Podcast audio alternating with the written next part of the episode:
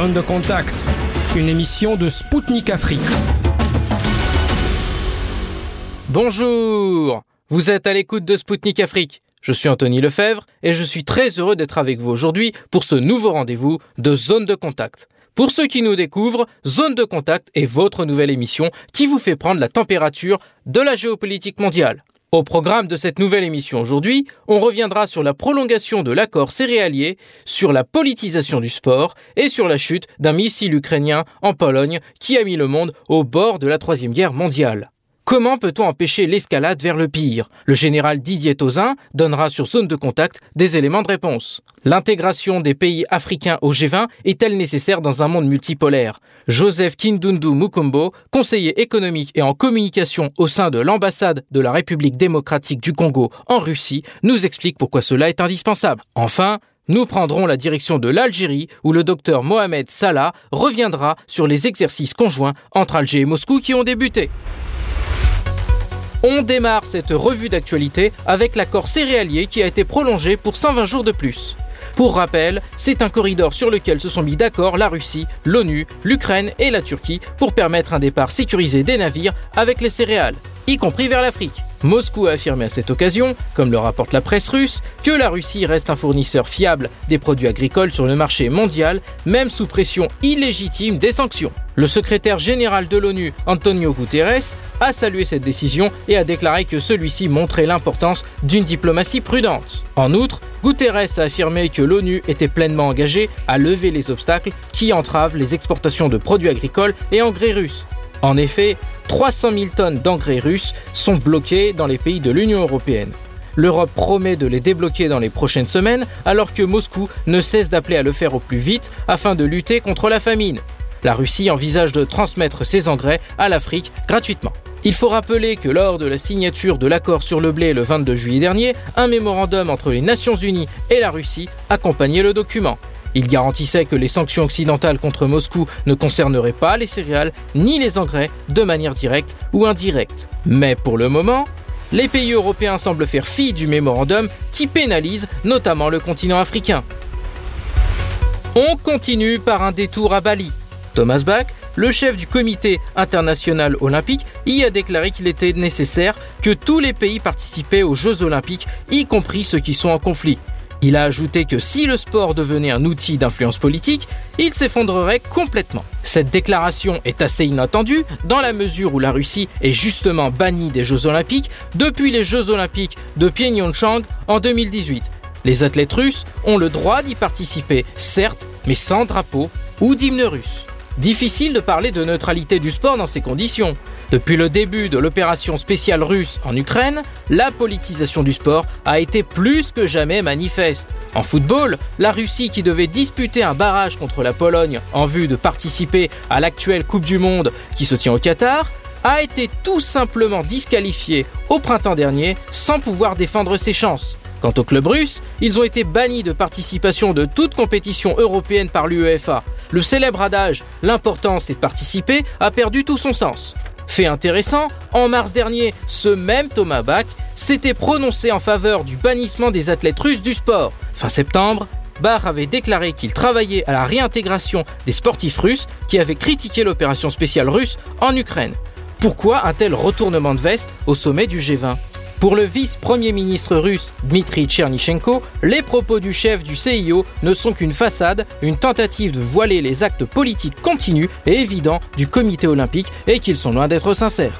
Dans le même temps, le comité paralympique mondial a pris la décision de suspendre la Russie de ses pays membres.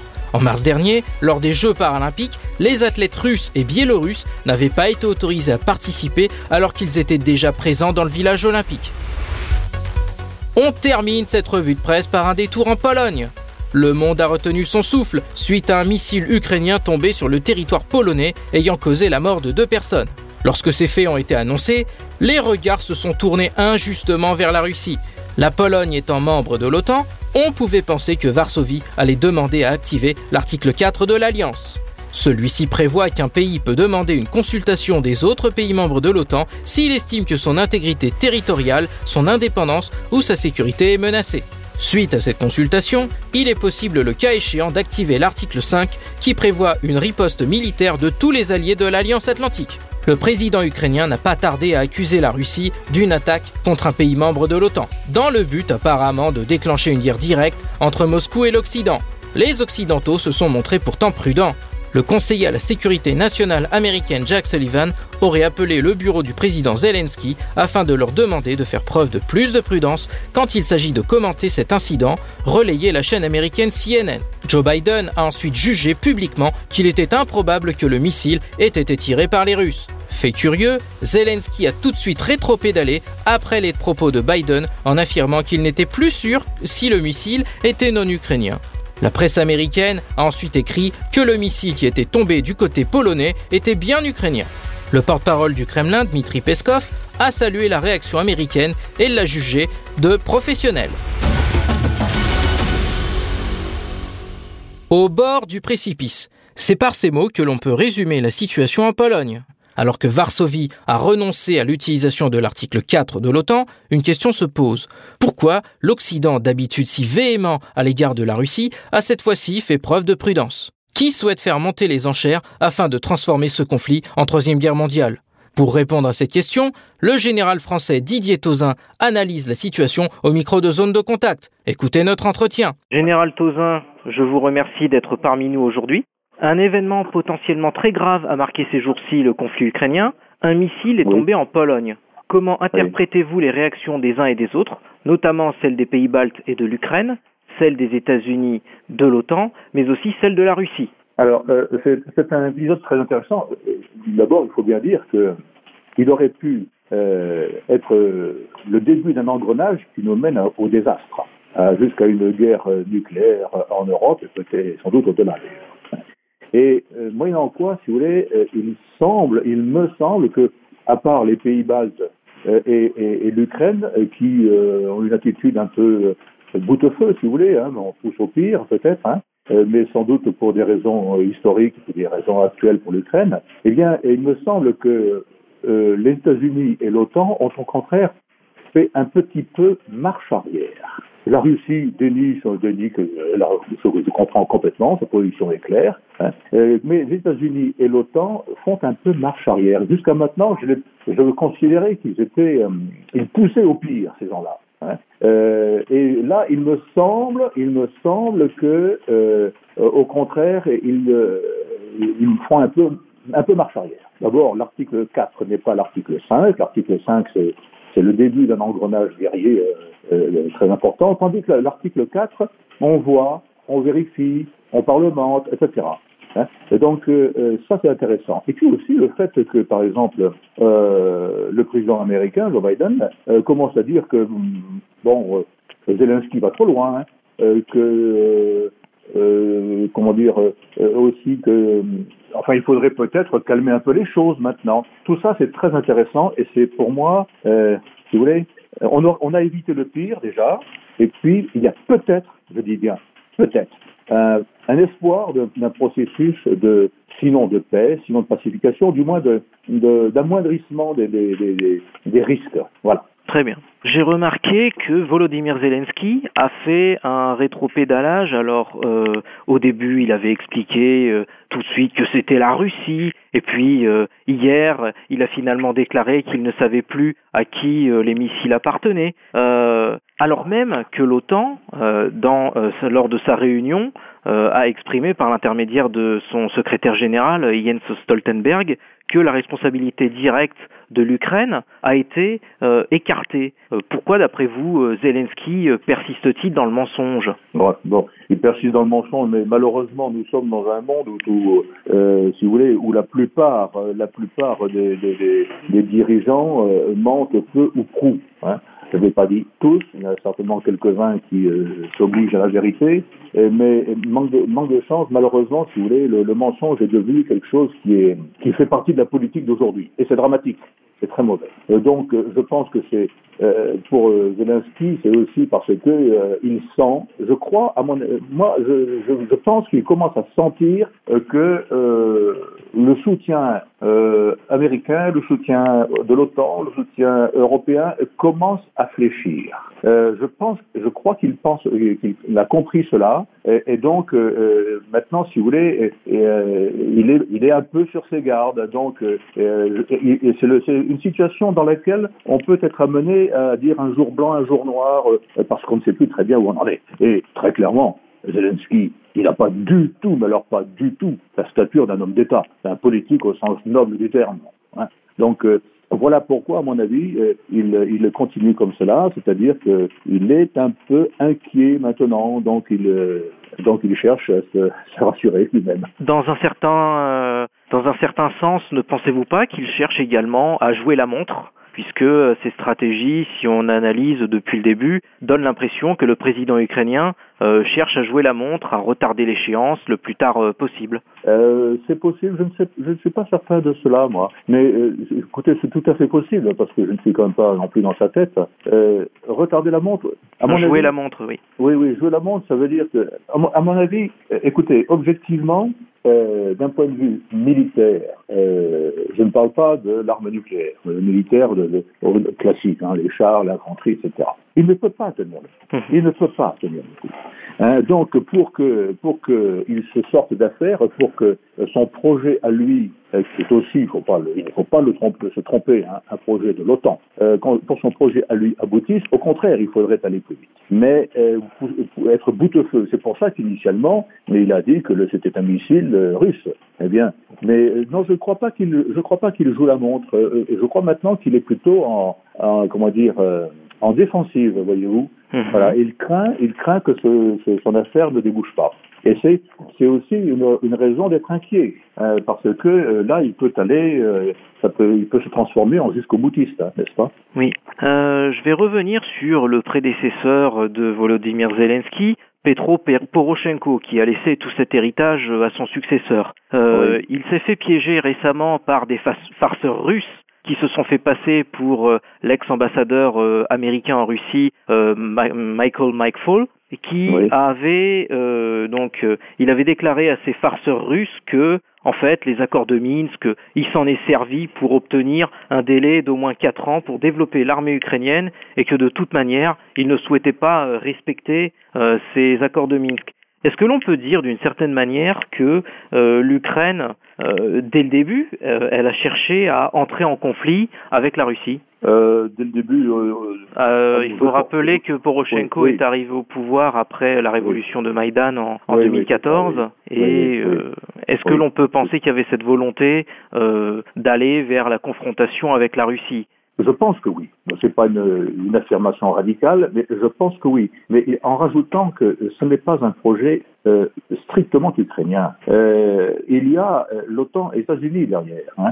Pourquoi en est-on arrivé à, cette guerre? Il faut remonter loin. Il faut remonter loin. Voyez-vous, en 90-12, euh, quand l'URSS a, comment dire, s'est écroulé, euh, tout le monde, la Russie d'abord bien sûr, et puis euh, le, le, le, le, monde entier sans doute, hein, pensait que la, la, Russie, la Russie elle-même après l'URSS pouvait s'écrouler. Hein, et, et, et, donc euh, euh, au, au, lieu de d'ailleurs je me souviens que Helsinki avait demandé à ce que la Russie entre dans l'OTAN, ça lui a été refusé. Hein. Et au contraire de cela, l'OTAN a continué à avancer ses pions euh, contrairement aux accords qui avaient été passés en particulier avec Gorbatchev, euh, eh bien, on a, on a fait entrer dans l'OTAN des républiques qui, euh, qui, n'auraient pas dû y entrer si on avait respecté les accords. Donc, si vous voulez, le, le, le fond du problème, il est beaucoup plus du côté de l'OTAN que de côté de l'Ukraine qui a été un outil pour l'OTAN. La révolution de, Maïdan, euh, j'ai oublié le, je sais pas les œillets, c'est. Euh, il y avait, alors on a vu effectivement bien avant le Maïdan, il y avait encore eu une autre révolution qui remonte euh, en 2004 avec la révolution orange avec Monsieur voilà si vous voulez, c'est un processus de long terme, effectivement, de 2004 à 2022. Et mais en fait, qui a commencé beaucoup plus beaucoup plus tôt, hein, lorsque l'URSS s'est écroulé. Hein, et, et, donc, euh, c'était une époque, euh, euh, c'était une époque où, je l'ai dit tout à l'heure, la Russie elle-même, l'avenir de la Russie elle-même n'était pas assuré. Or, il y a un principe euh, qui existe depuis euh, la chevalerie la chevalerie médiévale, la chevalerie chrétienne médiévale. si, tu, si tu tends la main à un ennemi vaincu, tu peux en faire un ami et construire la paix. Or là, on a tout simplement euh, refusé de tendre la main à l'URSS, à la Russie, euh, qui a suivi l'URSS, qui objectivement était vaincue, non pas militairement, mais elle, s'écroulait. Et si on avait tendu la main à la Russie, au lieu de leur, refuser euh, l'entrée dans l'OTAN, etc., de refuser de lui tendre la main, eh bien, on aurait évité tous les problèmes d'après Hein. Maintenant, il y a, euh, euh, euh, et, au contraire de cela, on s'est servi des, anciens membres du pacte de Varsovie contre la Russie. Et la, raison est là. Et on s'est servi essentiellement, d'ailleurs, de, l'Ukraine. Voilà. Donc, je ne pense pas, pour revenir à, votre, à la question, je pense surtout que Zelensky sent que le, le bateau tangue un peu. Et voilà, son affaire n'est plus du tout assurée comme elle l'était auparavant. D'accord, très bien. Euh, justement, ces derniers jours, on a eu un article du Washington Post qui affirmait que Washington poussait Kiev à négocier avec les Russes. Et avec la chute du missile ukrainien en, Pologne, euh, est-ce que l'on peut s'attendre à ce que les Américains poussent encore plus Kiev à négocier avec les Russes? Dans le même temps, ces derniers jours, des négociations secrètes se sont tenues entre euh, le chef du, de, la, de la CIA, M. Burns, avec M. Narishkin, le chef des services de renseignement extérieur russes. Est-ce que, pensez-vous que suite à cet événement, on va plutôt chercher à pousser Kiev à négocier avec la Russie? Je l'espère. Je l'espère. Et je pense, je pense maintenant, voyez-vous, que euh, ce n'est pas une certitude, bien entendu, hein, mais je pense maintenant que euh, l'OTAN a, a, pris conscience euh, du fait que euh, dans ce jeu d'échecs, Vladimir Poutine est plus fort que lui. Euh, et que risque d'avoir des drames alors que personne ne les cherche. Quoi. Voilà. Alors je pense que oui, euh, l'OTAN euh, va continuer, va pousser Zelensky à, négocier. Mais, voyez-vous, je là aussi me tromper, c'est évident. Selon vous, comment la situation peut-elle évoluer? D'abord sur le terrain, ensuite euh, justement entre l'OTAN et la Russie pour prolonger vos dires, et enfin au niveau mondial, comment, à quoi peut-on s'attendre à l'avenir? Alors, si vous voulez, il y a bien sûr plusieurs hypothèses. D'abord, les, les négociations commencent. Bon, alors là, on va, les choses vont s'apaiser. Euh, c'est ce que tout le monde espère. Ce n'est quand même pas une certitude, je l'ai dit et je le répète. Alors je prends l'autre option, c'est-à-dire que en fait les négociations n'aboutissent pas ou il n'y a pas de négociation.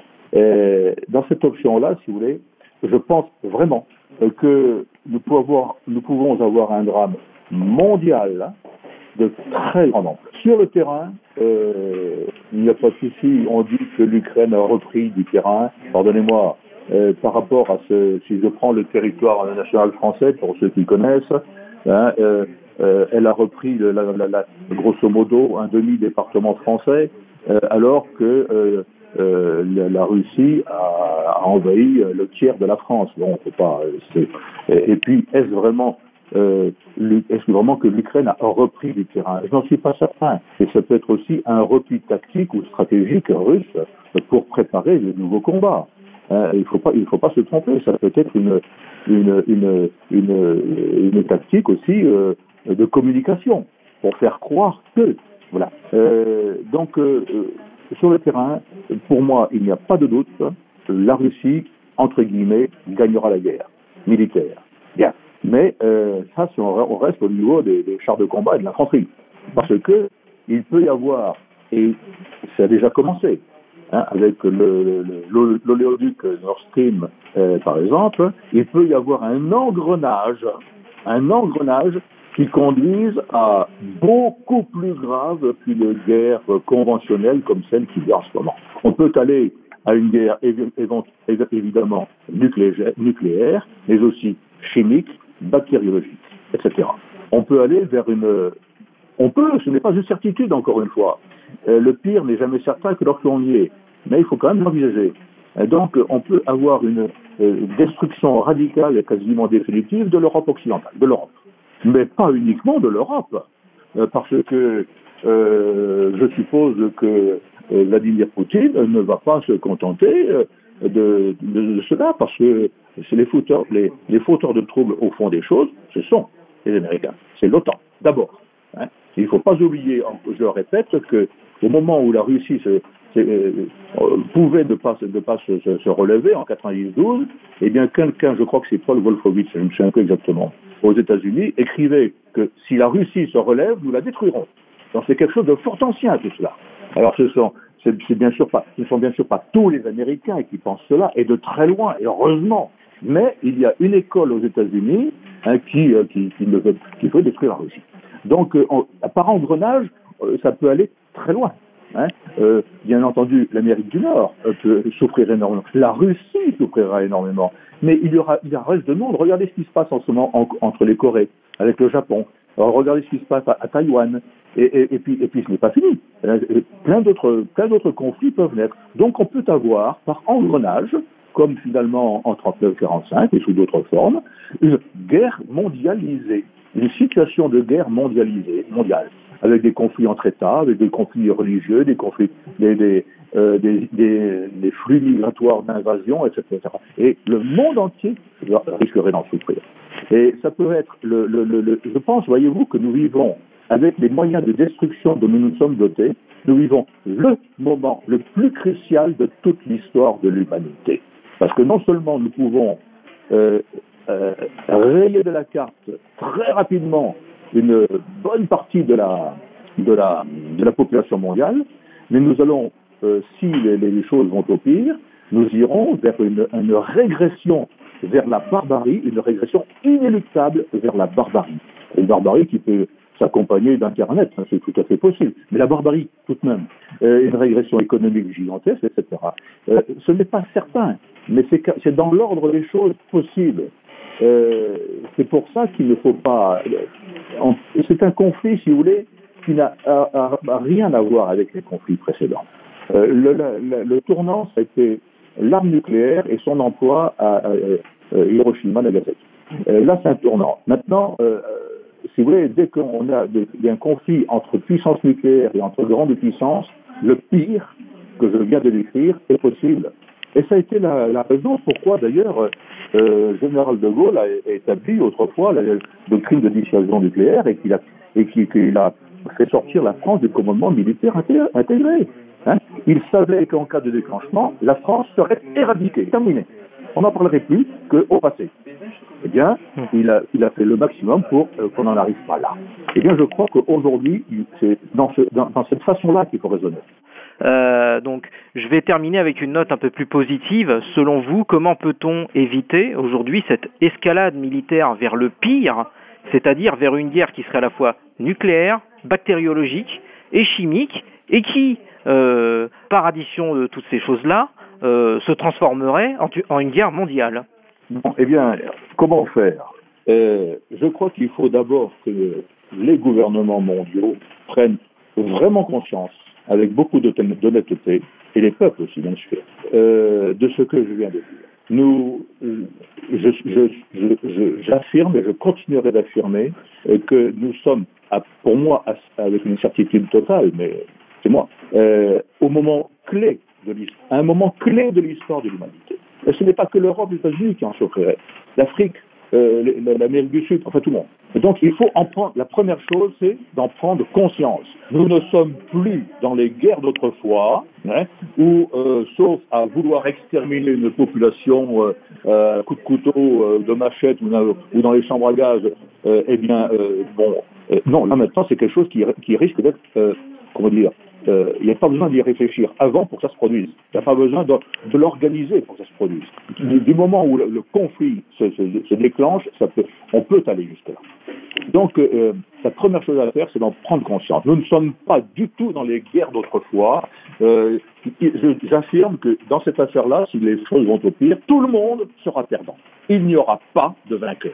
Alors, bien sûr, sur le moment en 2023, 2024, il y aura peut-être un vainqueur temporaire. Par exemple, par exemple, la Russie. Eh oui, mais les suites de tout cela, les suites de tout cela, la Russie aussi en souffrira. La deuxième chose qu'il faut faire, c'est revenir à la racine de, euh, comment dire, de, la guerre, de, euh, l'humanité. Qu'est-ce que nous sommes? Euh, À quoi sert la politique?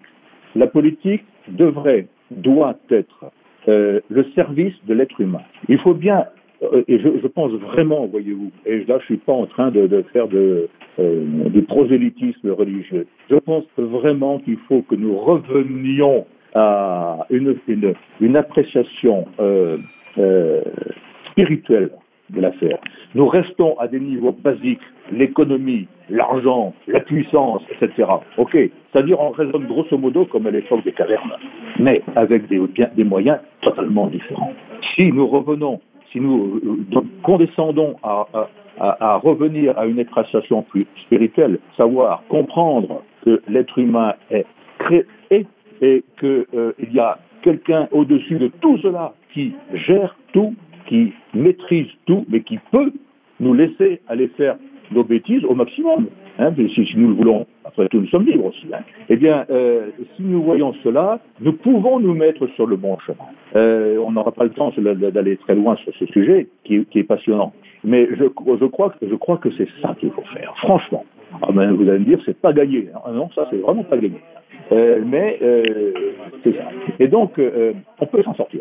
On peut s'en sortir, mais, mais, ça va être, mais ça va être, à mon avis, extrêmement difficile. D'accord, très bien. Eh bien, écoutez, c'est sur ces mots, euh, avec euh, pas mal d'optimisme, que l'on va, euh, que je vais vous remercier d'avoir apporté vos analyses. C'était le général Didier Tauzin sur Zone de Contact. Chers auditeurs, je vous rappelle que vous êtes sur les ondes de Spoutnik Afrique. Ne quittez pas, notre voyage informatif continue. À Bali, lors du sommet du G20, il était question de l'inclusion de l'Afrique dans l'organisation. C'est notamment le souhait de l'Union africaine qui en a fait la demande par l'intermédiaire de son président, Macky Sall.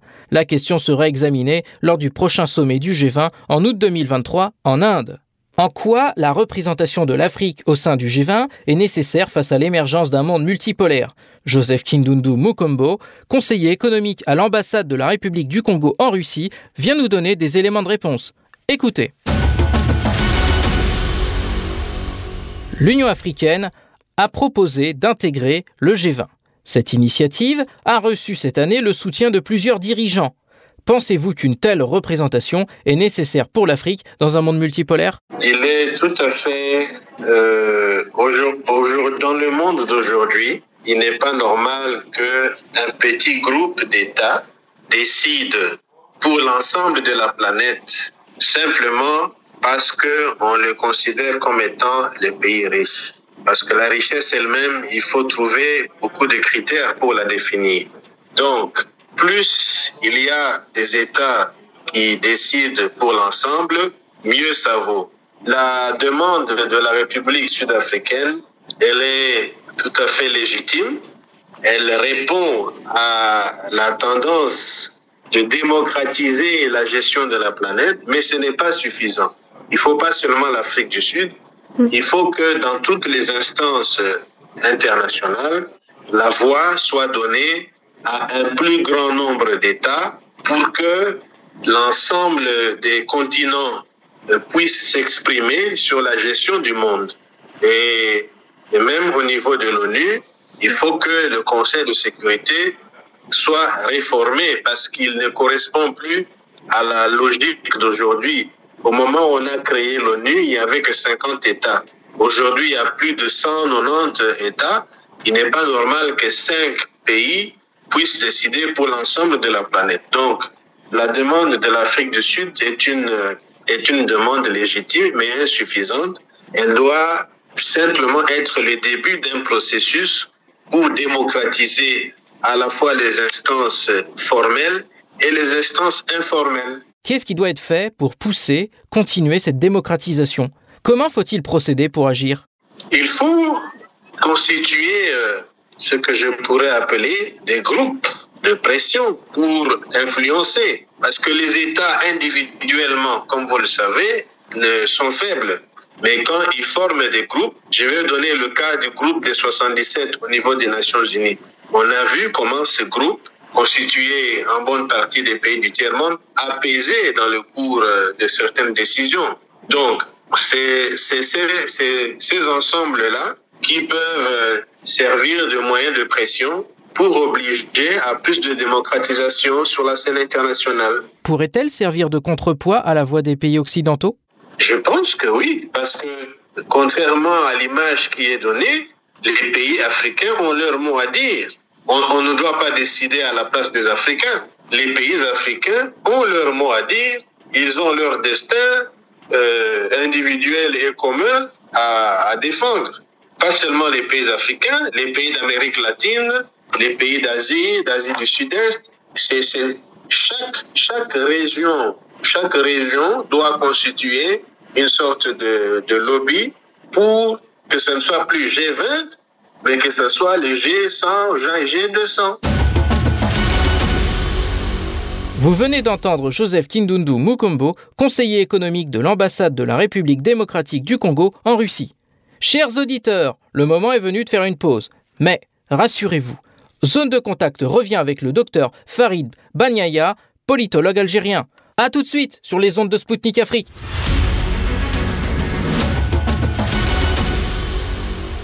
La majorité des pays africains n'a pas voté en faveur de la résolution de l'ONU appelant la Russie à verser des réparations de guerre à l'Ukraine. Bien que la résolution ait été votée, le continent africain a souhaité se montrer solidaire de Moscou avec qui la coopération s'intensifie dans de nombreux domaines, notamment militaires. En Algérie, des exercices militaires conjoints ont démarré dans le cadre de l'opération Bouclier du désert. Pourquoi l'Occident appelle aux réparations vis-à-vis de l'Ukraine alors que les Africains attendent toujours de recevoir des réparations de la part des anciens colonisateurs occidentaux?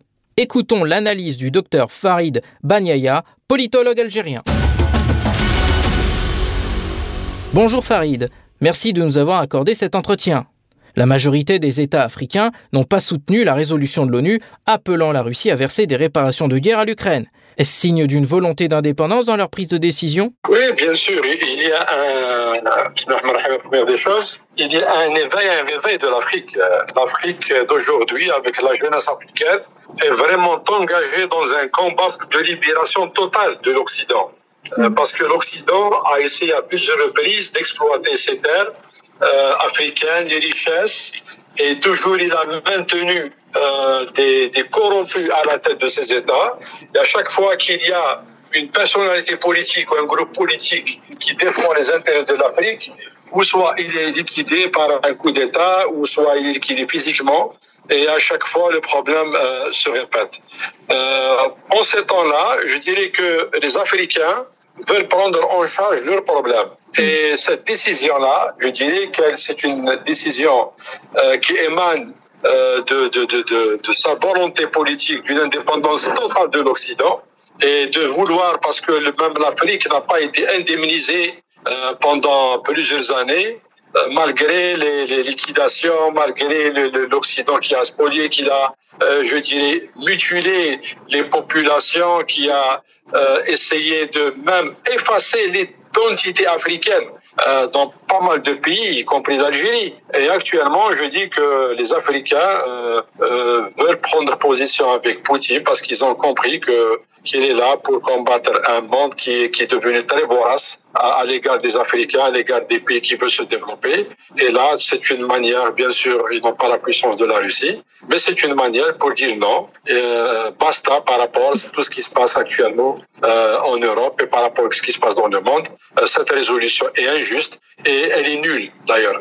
Elle n'a pas d'explication de, et donc euh, euh, personne ne veut la, la, la soutenir. Depuis des décennies, l'Afrique réclame aux anciens colonisateurs des réparations.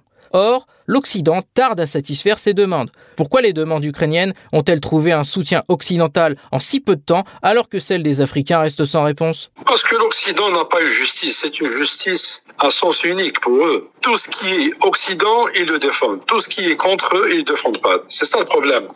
Mmh. C'est-à-dire qu'il n'y a pas une justice internationale. C'est-à-dire que l'Occident ne croit pas au droit international. Et c'est ça ce que Poutine essaye de dire, ou la Russie actuellement, il faut respecter euh, le droit international. Mais eux, ils ne le respectent pas. Ils parlent du, droit international, mais ils ne le respectent pas. Il y a toujours la loi du plus fort. Et c'est pour cette raison-là que l'ensemble des pays africains refusent euh, de, de, enfin la majorité, donc refuse de d'accepter ces sanctions contre la Russie. Euh, parce que les, Ukrainiens, euh, bon, ils essaient, c'est vrai, bon, on n'est pas contre le peuple ukrainien parce que c'est un peuple, euh, c'est-à-dire qui est dominé par une, une équipe qui est sous les ordres de, de, Washington et de l'Occident. Et c'est pour cette raison-là que je dis que les États-Unis essayent de, de, maintenir une forme de pression sur Moscou pour dire, voilà, attention, à chaque fois que c'est une forme de guerre psychologique. Voilà. Mais c'est une, c'est une décision qui ne veut rien dire. D'accord? Donc on peut pas, personne ne pourra les indemniser, euh, même s'ils vont rester d'ici. Le représentant permanent de la Russie auprès de l'ONU a qualifié cette résolution de document juridiquement nul, estimant qu'il s'agit d'une tentative de l'Occident de prolonger et d'aggraver le conflit et d'utiliser l'argent russe pour y parvenir. Qu'en pensez-vous? Oui, bien sûr. C'est-à-dire, la Russie actuellement veut bien qu'il y ait une solution pacifique et politique. Les Russes n'ont pas demandé quelque chose d'impossible. Ils ont demandé qu'il y ait une zone euh, des armées, des armes nucléaires. C'est l'Ukraine. Et l'Occident n'a pas respecté, euh, lorsqu'il y avait le, la chute du mur de Berlin, lorsque l'URSS a été disloqué entre deux États et la création de, euh, de, la, fédération de Russie, euh, fédération de Russie, eh ben les, les, Occidentaux ont accepté, avec la signature de Washington, euh, qu'il n'y ait pas le, maintien des pays euh, de, du groupe ou de, de l'Alliance de Varsovie mais, mais, mais l'Occident n'a pas respecté cette tâche-là après Gorbachev. Ils ont euh, fait deux pays, dans la Roumanie, pardon, dans, la Pologne, la Hongrie, euh, la Turquie, etc. Donc ils sont tous membres de l'OTAN. Et l'OTAN a été créé pour faire face à l'URSS. Mais maintenant, puisqu'il n'y a plus d'URSS, pourquoi maintenir cette pression? Et bien les Américains, chaque fois, ils veulent vivre de ces guerres, vendre des armes, faire des guerres. Et c'est ça l'économie américaine. Et derrière cette économie, il y a le dollar américain. Et là, avec la, la vente des Russes euh, du pétrole du gaz euh, avec le, le, la rouble russe, là, ça présente une menace réelle, pas dans les médias, mais dans un moyen terme et à long terme, une vraie menace pour le dollar. Et c'est pour cette raison-là que les Américains euh, veulent faire, avec tous les moyens, de faire face aux Russes. Mais ce qui est très important actuellement pour maintenir cette guerre, les Américains veulent connaître l'armement sophistiqué de, de, la Russie. Ils cherchent parce que bon, les Russes n'ont pas utilisé toute leur technologie. Euh, sauf peut-être un peu dans la guerre électronique euh, qui, qui, qui, a vraiment menacé, je dirais, longtemps et les États-Unis euh, dans pas mal de positions. Et même le missile euh, qui est tombé en Varsovie, je pense personnellement, c'est mon analyse, euh, c'est un missile qui est fabriqué, bien sûr, l'Ukraine dispose d'un armement extrêmement et peut-être, peut-être que, que les Russes ont utilisé le système électronique pour dévier ces missiles de leur objectif.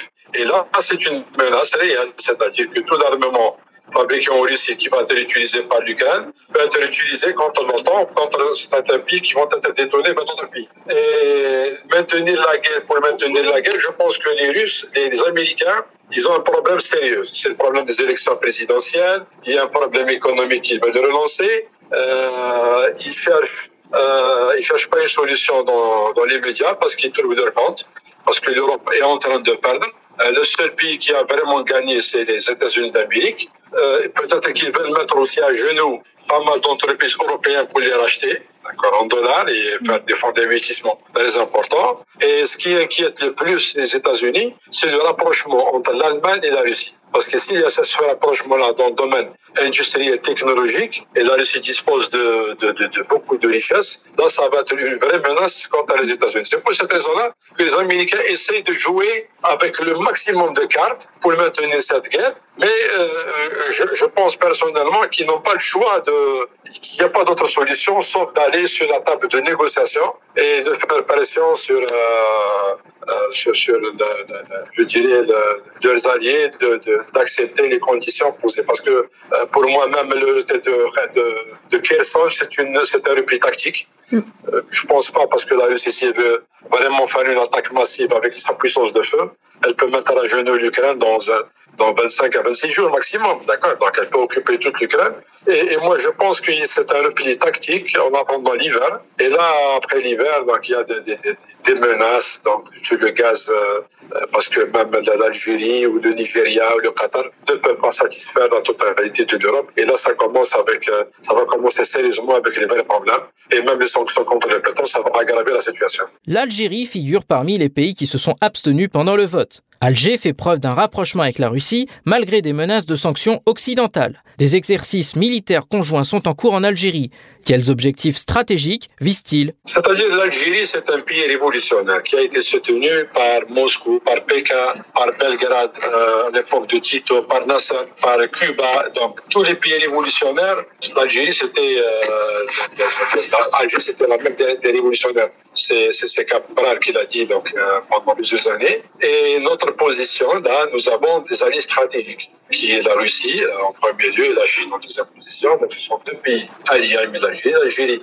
A émis son, son, son, son donc d'intégrer euh, le, BRICS euh, par rapport à sa position, par rapport à ses richesses. Donc il y a cinq pays dont la Russie et la Chine. L'Algérie aussi, c'est un pays qui n'accepte pas qu'on lui dicte sa politique étrangère. Nous avons l'indépendance de décision et on veut développer pas mal de relations avec ce, ces pays émergents notamment les pays asiatiques, et peut-être que l'Algérie aussi, pourrait euh, intégrer l'OCS, l'Organisation de la conférence de Shanghai. Euh, par contre, nous avons de bonnes relations, c'est-à-dire c'est comme l'Union européenne, c'est une union. Il y a plusieurs pays, mais chaque pays peut avoir des relations avec d'autres pays. Nous avons des pays euh, de, bonnes relations avec d'autres pays européens. Nous avons aussi des relations euh, adéquates avec les Américains, malgré qu'on ne partage pas beaucoup de positions politiques. Mais ça n'empêche pas qu'il y ait de bonnes relations. Mais notre alliance stratégique, elle est avec Moscou avec Pékin. Voilà, c'est ça la, politique étrangère de l'Algérie, c'est ça la, position qui est voulue par le peuple, parce que le peuple n'a pas omis, les affaires, euh, atrocités qui ont été commises par le colonialisme. Et il faut pas omettre une chose, que lorsque la France a combattu l'Algérie, donc euh, entre 54 et 62, eh ben, l'OTAN a utilisé ses armes, l'OTAN a vraiment aidé la France pour, euh, avec des moyens aériens et, terrestres pour combattre nos moudjahidines, nos soldats dans les maquis. Et c'est pour cette raison-là qu'on n'a pas oublié ce qui a été fait pour l'Algérie. Et nous avons notre position politique et nous n'avons pas peur des sanctions. Au contraire, s'il y aura des sanctions contre l'Algérie, l'Algérie va prendre des mesures qui vont vraiment gêner et l'OTAN et l'Occident tout entier. C'était le docteur Farid Banyaya, politologue algérien pour Zone de Contact. Chers auditeurs, restez à l'écoute. Nous revenons avec le docteur Mohamed Salah, chercheur et analyste en sécurité internationale, et ce, pour parler des manœuvres algéro-russes qui ont débuté en Algérie.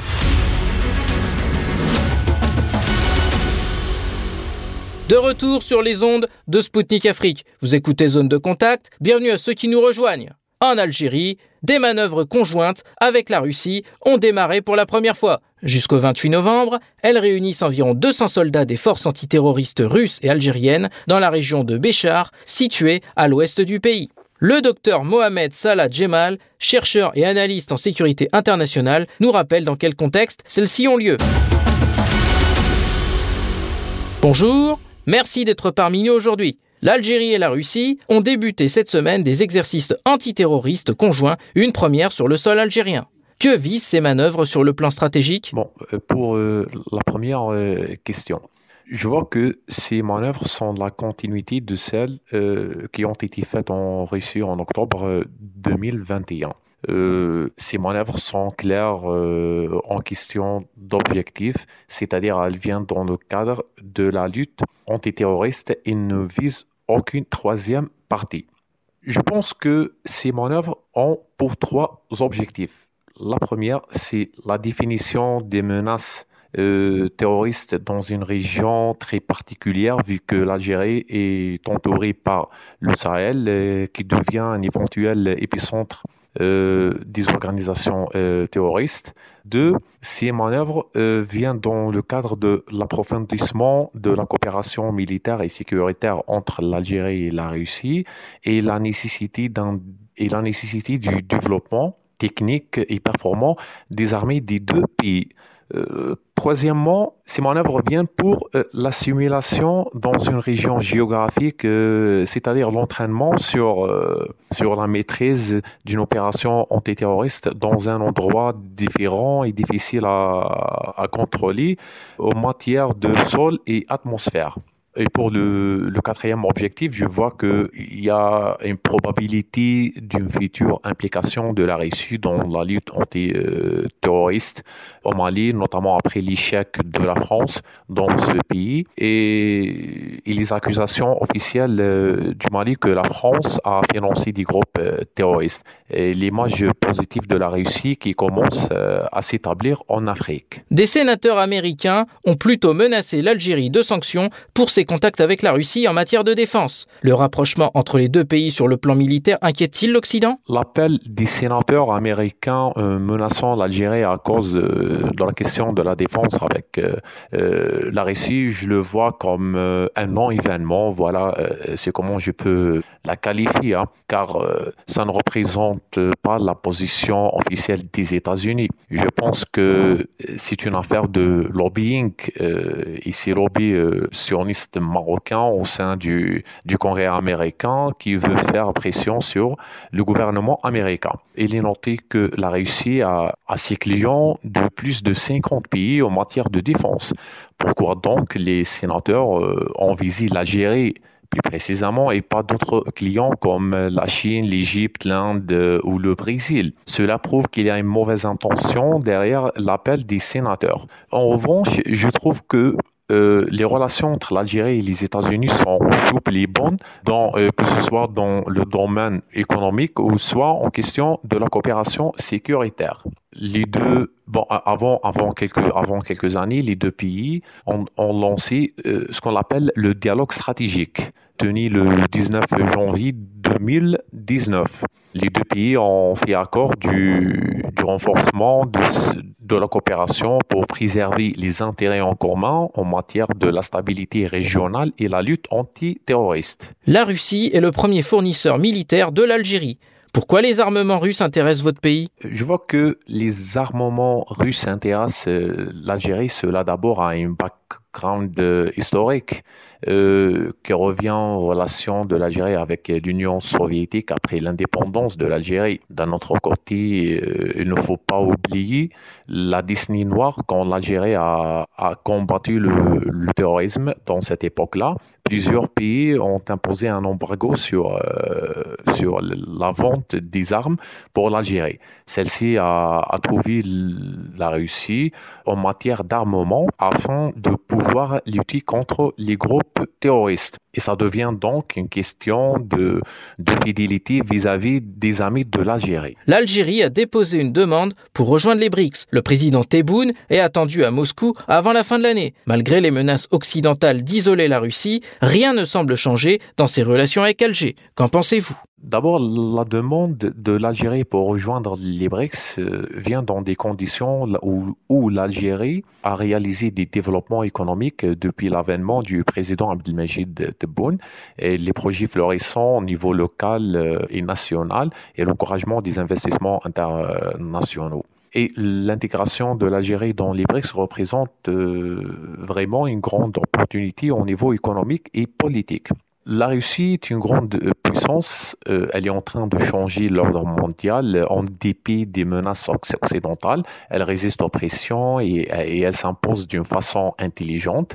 Et je pense que les relations entre l'Algérie et la, Russie sont plus solides, stratégiques et notamment bénéfiques euh, dans le futur que les menaces occidentales. L'Algérie est un acteur important sur le continent africain. Alors que les Occidentaux et notamment les Français réduisent leur présence militaire sur le continent, l'Algérie peut-elle jouer un plus grand rôle pour assurer la sécurité au Sahel? L'Algérie a toujours soutenu les pays euh, africains en matière de la stabilisation euh, sécuritaire, euh, notamment l'éradication de l'extrémisme violent et le terrorisme, en se focalisant sur une approche régionale appelée l'approche du développement qui vise à accompagner les pays africains pour un développement économique local et national afin de déraciner les sources du terrorisme qui mène les citoyens dans les sociétés africaines à porter les armes. L'Algérie se, se, focalise également sur le renforcement des institutions et les agences de l'Union africaine en matière de paix et sécurité, notamment que l'Algérie bénéficie d'un grand soutien de la part des nombreux pays africains qui, qui comptent sur elle, notamment pour assurer la sécurité au continent. Il y a, il y a une autre euh, signification que, que le rôle de, de l'Algérie devient plus en plus grand. Il s'agit de la nouvelle loi qui autorise l'armée algérienne à participer dans des opérations du maintien de la paix hors, euh, de l'Algérie, sur la légitimité euh, nationale, régionale et internationale, vu que la paix et la sécurité en Afrique euh, est une priorité pour l'Algérie, surtout après l'échec de la France et la présence étrangère en Afrique sous prétexte de combattre le terrorisme. Là, et selon ces principes humanitaires, l'Algérie veut contribuer d'une manière efficace euh, et rationnelle à assurer la sécurité en Afrique. Le sommet du G20 vient de se terminer en Indonésie. L'Afrique du Sud a demandé l'intégration de l'Union africaine à ce club. Pensez-vous qu'une telle représentation est nécessaire pour le continent dans un monde multipolaire? Vous savez que la population des 55 pays de l'Union africaine représente 16% de la population mondiale. Selon euh, les statistiques de la Banque mondiale, il y a 10 à 12 millions de jeunes africains sont aptes pour euh, le travail chaque année. En juillet 2020, l'Union africaine a lancé euh, la première étape de la région commerciale libre avec des, précisions de 3,4 billions de dollars en cas de réussite. C'était ça les, les prévisions.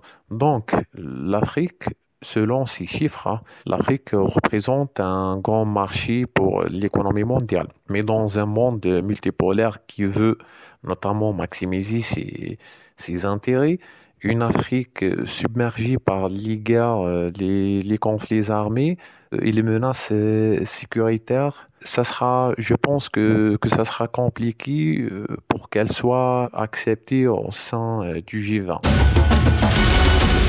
C'était le docteur Mohamed Salah Djemal, chercheur et analyste en sécurité internationale. Zone de contact, c'est tout pour aujourd'hui. Mais pas de panique. Nous nous retrouverons très vite sur les ondes de Spoutnik Afrique pour un nouveau numéro. Moi, Anthony Lefebvre, je vous dis à très bientôt et d'ici là, portez-vous bien. Zone de contact, une émission de Spoutnik Afrique.